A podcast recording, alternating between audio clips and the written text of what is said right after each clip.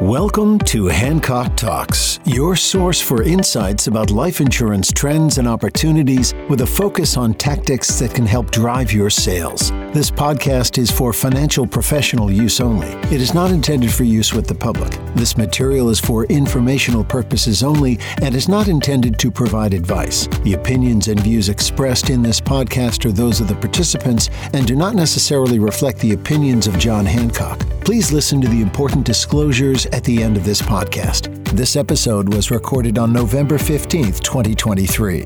Now, let's get started with our host today, A V P and Counsel Head of Advanced Markets, Carly Brooks. Hello, and welcome to Hancock Talks. It's Long-Term Care Awareness Month, and today we will discuss how long-term care coverage can fit within your clients' plans and help them see the benefits of planning ahead. Here to talk more about this is Harley Gordon. Harley is a founding member of the National Academy of Elder Law Attorneys. He has over thirty years' experience helping families deal with the financial consequences of providing long-term care to a family member. His views have been featured in many national publications and media sources, including The Wall Street Journal, C B S Nightly News, and he has written for industry publications including Senior Market Advisor, Life Insurance Selling, and National Underwriter. Welcome to the show, Harley. Hello, Carly. Thank you for the invite. So Harley, you clearly have so much experience providing education and awareness around long-term care planning. And as we were preparing for today, I learned something fascinating about you, and that is that you initially started your career as an elder law attorney. Can you give us some background as we level set our conversation today on your experience working as an elder law attorney and how you came to work in the financial services industry? Well, I actually started doing domestic relations, which is divorce work, and I had an opportunity to do a radio show at a local station here, and was on a Sunday program, and it was legal calling. It was one of the first in the country, and I would get questions, landlord-tenant, whatever it might be, but on occasion, I get a question from a from a uh, listener who wants to know about what pays for a nursing home. My father just had a stroke. We can't take care of him at, at the house anymore. What pays? So, of course, they were talking about Medicare, Medicaid, or perhaps the V A. And frankly, I really didn't understand those businesses. At the time, I'm only thirty-three, thirty-four years old. So here's the interesting part, Carly. I tried to get information on Medicaid or financing of long-term care, which I call extended care. There are very, very few attorneys who understood the business or the comparison between the three. So I took it upon myself to learn, and that's how I got involved with the long-term care business. It started as being an advocate for a discussion about a subject that many people don't want to talk about. They're, they're, they don't want to be considered old. They don't want to talk about being a burden to anyone. But I really expanded it to the consequences, not to the person who needs care, but to the family. And that's how I got into this business. I found that there was a market for my ideas with carriers who were interested in learning about a subject and interested in how to present that to families. So as they age, the family ages, they were able to conduct a conversation that would talk about what would happen if there was no plan in place to deal with the subject. So that, that's a brief history of it, and uh, I've been in it ever since, over thirty years. That's great. Thank you for the background. And I, I know that you pointed out that long-term care can be a subject that's really hard to talk about. So having that advocacy and background is so important. And as we think about the long-term care conversation, there's been a lot of discussion undoubtedly about the aging population that we face. And so some studies show that by twenty fifty, an estimated thirty million people will require some sort of long-term care services. Can you talk a little bit about why it's so important to be having those conversations with clients about planning for a long-term care event now? Well, let me start by looking at the carriers who were selling um, long-term care insurance products or products that paid for it. And I'm not licensed. I don't care when I'm talking to someone whether or not they have the product or not. What I was interested in was the subject matter, and there was very little attention paid to the consequences. I repeat that word, the consequences a long-term care event had, not on the individual, because he or she will be taken care of, but those people who have put aside a good portion of their lives to take care of a person, Carly, who's so fragile and so frail that they're no longer safe. And that's what I ended up focusing on. Not a product, not how to sell it, not using risk and statistics and cost of care, because people just don't think it will happen. But when you talk about a subject that impacts his or her commitment to a family, and that commitment is absolute, when you start talking about what happens to a spouse who would have no choice but to put aside her or his life, that take care of a person who needs constant care, that gets someone's attention. In particular, when I were talking to families, I would say to a husband, for example, let's say there are two kids. I'd say, Frank, I can't imagine you want your kids involved if you ever needed care. And Carly, a decent father, says, what? It's none of their business. I, I don't want them involved. I'll take care of it. But listen, listen to what I would say to one. It really sums up the subject matter. Pause is intentional. Frank, tell me what choice they'll have. And then they start thinking not about him or her, but about them. And that's really what the conversation needs to be. A need for care involves the entire family. It entails going into a portfolio that was never allocated to pay for care. And so that's what the subject matter is. And the more people understand how serious those consequences are to people they love, people that they've promised to provide for and take care of, then you get your attention. And what we focus next on is not a product, but on a plan and how to mitigate the consequences of this awful event. So Harley, what you said really jumped out at me here. It's thinking about the long-term care conversation, not as a product, but a problem really. And what's that problem that we're trying to solve for and how might a lack of planning impact caregivers? And so really helpful background that you can share there. Something we come up across, and you touched on this briefly, is that many clients think this is one of those things that's never going to happen to them. So we, we may be working with clients that feel they're not going to need care. Can you talk a little bit more, expand on some of the ways that you address that conversation and some of those objections that we see towards having that planning conversation? A terrific question. So here's my response. It's not going to happen to him. It's going to happen to them. That's all you have to say. Now, the person says, what do you mean? Tell me more. And so what you do, particularly when you're talking to men, you have to lay out. You have to take a look, step back and take a look at the consequences of not making a decision. I've often said there are long-term consequences to short-term decisions. By that, I mean, if you don't want to have this conversation, Frank, you don't think it's going to happen to you, I'm not going to argue with you, but take this away with you. It won't happen to you, it will happen to them. Now, if you're talking about a person who loves their family, and here's a critical thought, and who has made not a commitment, but an absolute commitment. In other words, whatever promises he or she has made to another must be kept. When you think about it, Carly, that's really life insurance. It's a physical manifestation of an absolute commitment. And the conversation is the same. Once you explain that providing care to someone who's so frail and so fragile isn't an option, it must be done.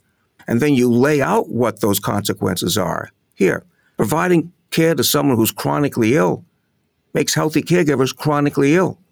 It compels a child. She doesn't want to do it. He doesn't want to do it. But it compels a child, think about this for a second, to put aside his or her life.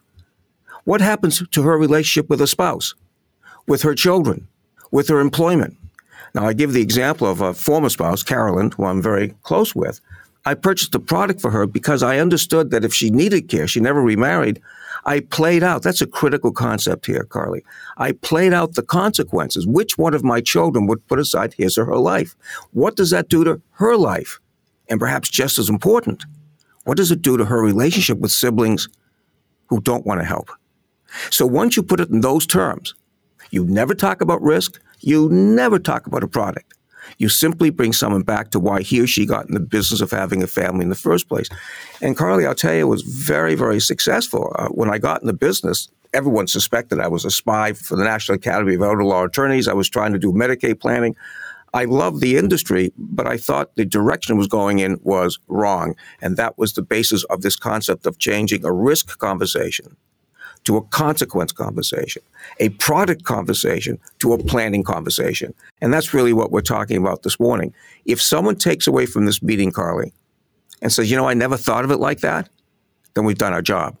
What follows next is to explain what those consequences are and then put together a plan to mitigate them. Harley, thank you for that and for sharing that story. And it's impactful, I think, too, for many of our clients that do have children to phrase it that way. So you gave that example of a client that you worked with, which child is going to be the one that's going to provide that care. And that's a reality that I think many people, you know, would want to, to be planning for, to address. And I think many of our listeners, too, you know, have both personal and professional experiences with long-term care and understanding a lot of the statistics and yeah. things that come out around the impact that informal caregiving can can have on, on caregivers is just so telling. Um, you know, it often disproportionately impacts women and daughters as well. So really helpful background there. And I know you do a great job having those conversations. Listen, I just want to I want to jump in for one second. I want I want to pick up on a point you made. Yeah, please. And when I take these pauses, they're intentional so people can actually listen to what I'm saying. You have a situation like this where a parent needs care over an extended period of years, long-term care. You want to hear consequences? There's a very good possibility that children will never talk to each other again.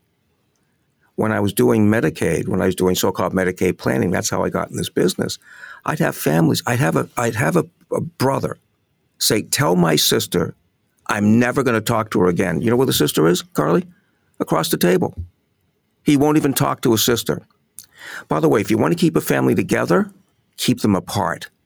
And what this event requires the family to do is to sit in a room to discuss and argue and, uh, you know, who's going to take care of her? Where's she going to be taken care of? Who's going to pay for it? Four children? There are actually five. You know what? One, one of the children says, I don't care. She can do whatever she wants. I'm out of it. So those are the consequences of not thinking about this when you're healthy and understand that this is part of your commitment to protect families at all stages of life. And that's a really good point. So if you think about it, it's not just the impact, you know, the physical and emotional toll that caregiving can provide. It's also the financial toll too. And so that is where I think when you're setting this up as a problem and a solution and the planning need, there are products on the market to help address that. And so when we think about the financial professionals that we work with and the impact that long-term care can have on their business, you know, what would you say to our listeners today to help understand some of the issues that can arise for them as they're working with their clients? And if their clients are facing a long-term care event, how might that impact the financial professional and what can we do to get ahead of that? So when you're talking to, uh, it's a new conversation. The first question I ask, assume that he or she is married. How long have you been married? No answer. What commitments did you make to each other? And then they'll talk about the commitments. Here's an important point. Are those commitments absolute? Must they be kept? And when you're talking about a decent couple, a decent husband, decent wife, you know what the answer is, Carly? The answer is yes, they have to be kept. So now let's take a look at events that are not going to happen. Now, why would you say that? Because when you're talking to a couple, men in particular, I'm not telling anything secret here, they deeply believe the event's not going to happen to them. So instead of saying, well, that's not true, Frank, based on statistics, you got an X percent chance, here's what the cost is, a nursing home, you've lost him. There's no possibility of putting together a plan because he thinks the only reason you brought this up was to sell a product. But the approach that we take that's been very successful is to remind him or her or them why they got in the business of having a family in the first place. They're married for thirty-five years. Listen to this question. Has anything changed? Their answer is no. And then you talk about a subject that is very difficult to bring up. But the point of that conversation is to bring him or her back to why they got in the business, Carly, of having a family in the first place. If you told me I have three children with my first wife, who again I'm very close with, I have a child with my current wife, Susan. If you told me that one of them would have to put aside their lives to take care of me, that's unacceptable.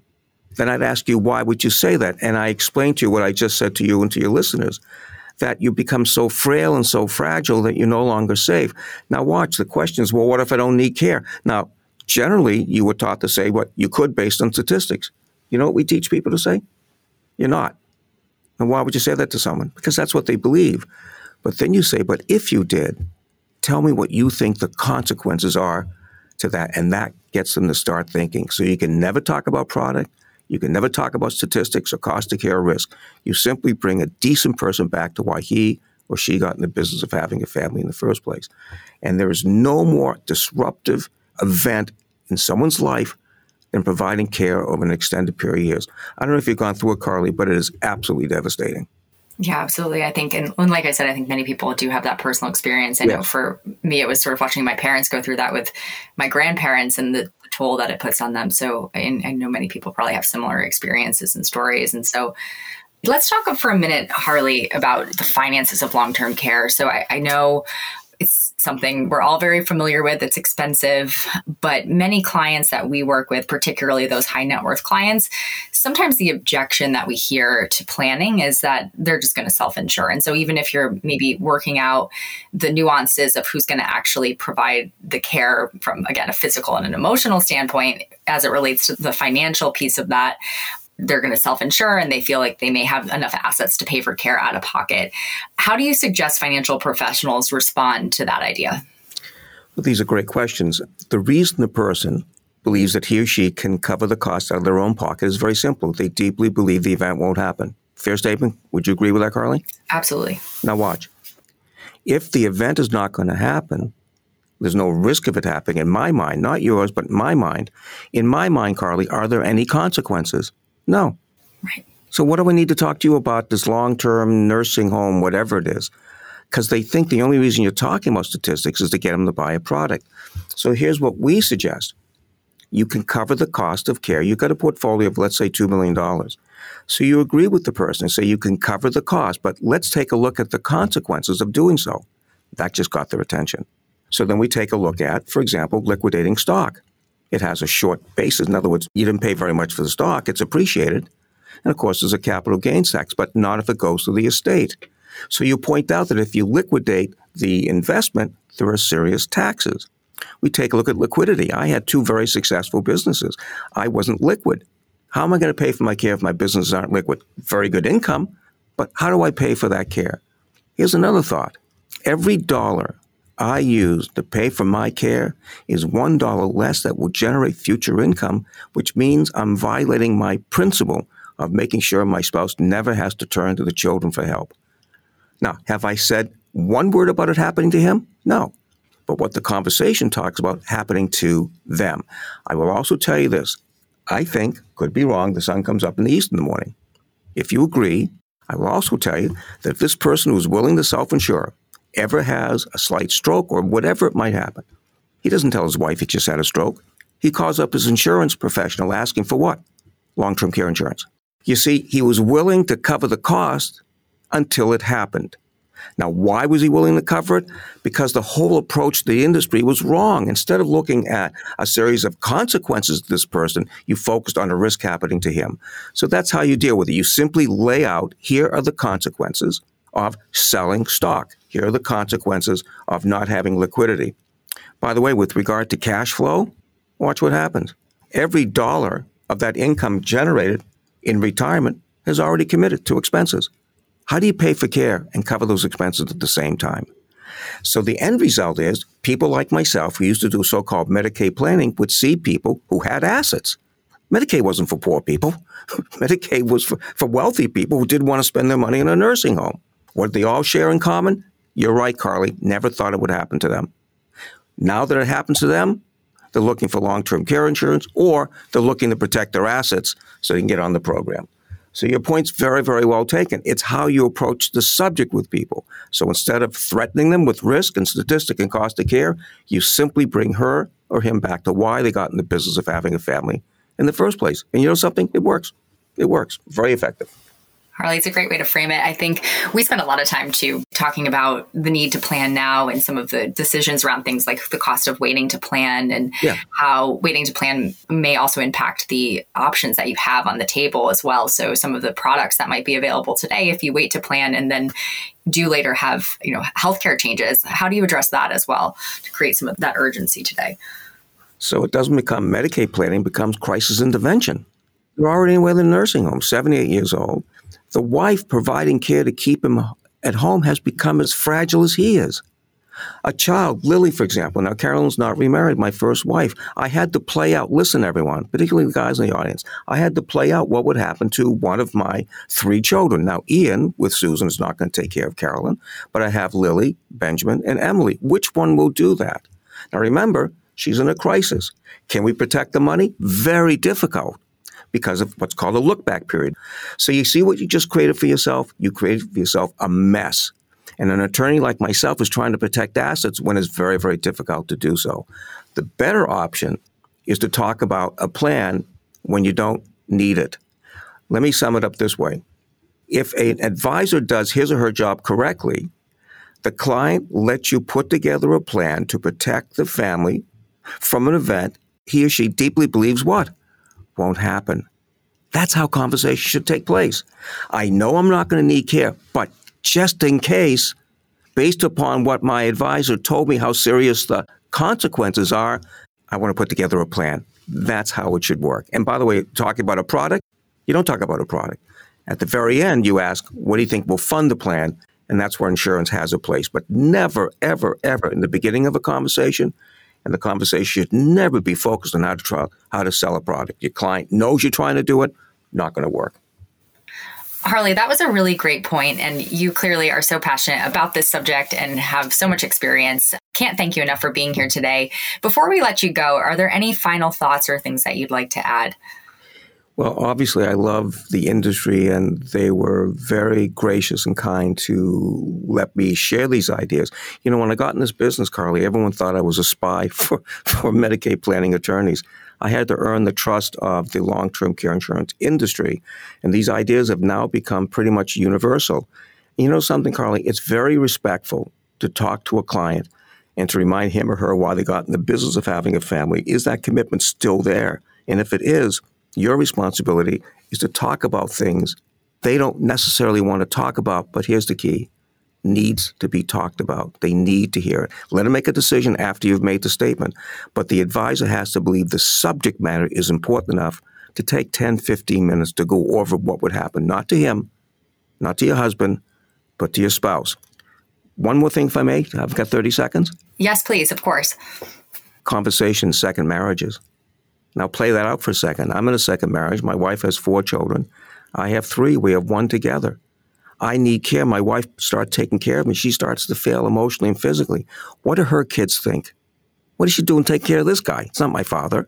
Why aren't his kids helping out? And money? And what if I run out of money? You know whose money I'd be spending? The kids' money. So these conversations are appropriate.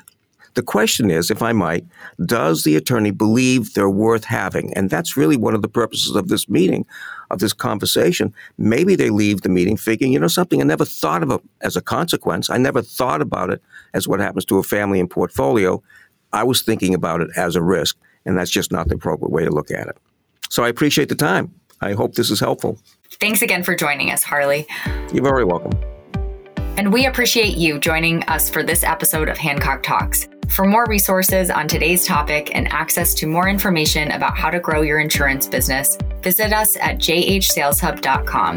And don't forget to download and subscribe to the show to get new episodes as they become available. Thanks for listening. This information is for educational purposes only and is not intended to be a recommendation of any particular product or is providing advice. Clients should consult with their own independent professionals regarding their own individual circumstances. This material does not constitute tax, legal, investment, or accounting advice and is not intended for use by the taxpayer for the purposes of avoiding any I R S penalty. Comments on taxation are based on tax law current as of the time we produce the material. All information and materials provided by John Hancock are to support the marketing and sale of our products and services and are not intended to be impartial advice or recommendations. John Hancock and its representatives will receive compensation from such sales or services. Anyone interested in these transactions or topics may want to seek advice based on their particular circumstances from independent professionals. The opinions and views expressed in this podcast are those of the participants and do not necessarily reflect the opinions of John Hancock. These opinions are subject to change, and there is no guarantee that any forecast made will come to pass. Any discussion of features, values, or benefits are not guaranteed and may be subject to change. The source for By twenty fifty, thirty million People was from Zippia, twenty-five Insightful Nursing Home Statistics, twenty twenty-three. How many nursing homes are in the U S? Zippia.com slash advice slash nursing dash home dash statistics. Policy issuance is not guaranteed, as any life insurance purchase is subject to completion of an application, including health questions and underwriting approval. John Hancock may obtain additional information, including medical records, to evaluate the application for insurance, and after the policy is issued, to identify any misrepresentation in the application. Life insurance products are issued by John Hancock Life Insurance Company, U S A, Boston, Mass. zero two one one six, not licensed in New York, and John Hancock Life Insurance Company of New York, Valhalla, New York, one zero five nine. one eight hundred, two nine five. This recorded material may have been recorded to support the promotion or marketing of the topics addressed in this recorded material. Individuals interested in the topics discussed should consult with independent professionals to examine legal, tax, accounting, or financial aspects of these topics. M L I N Y one one one zero two three six one five dash one.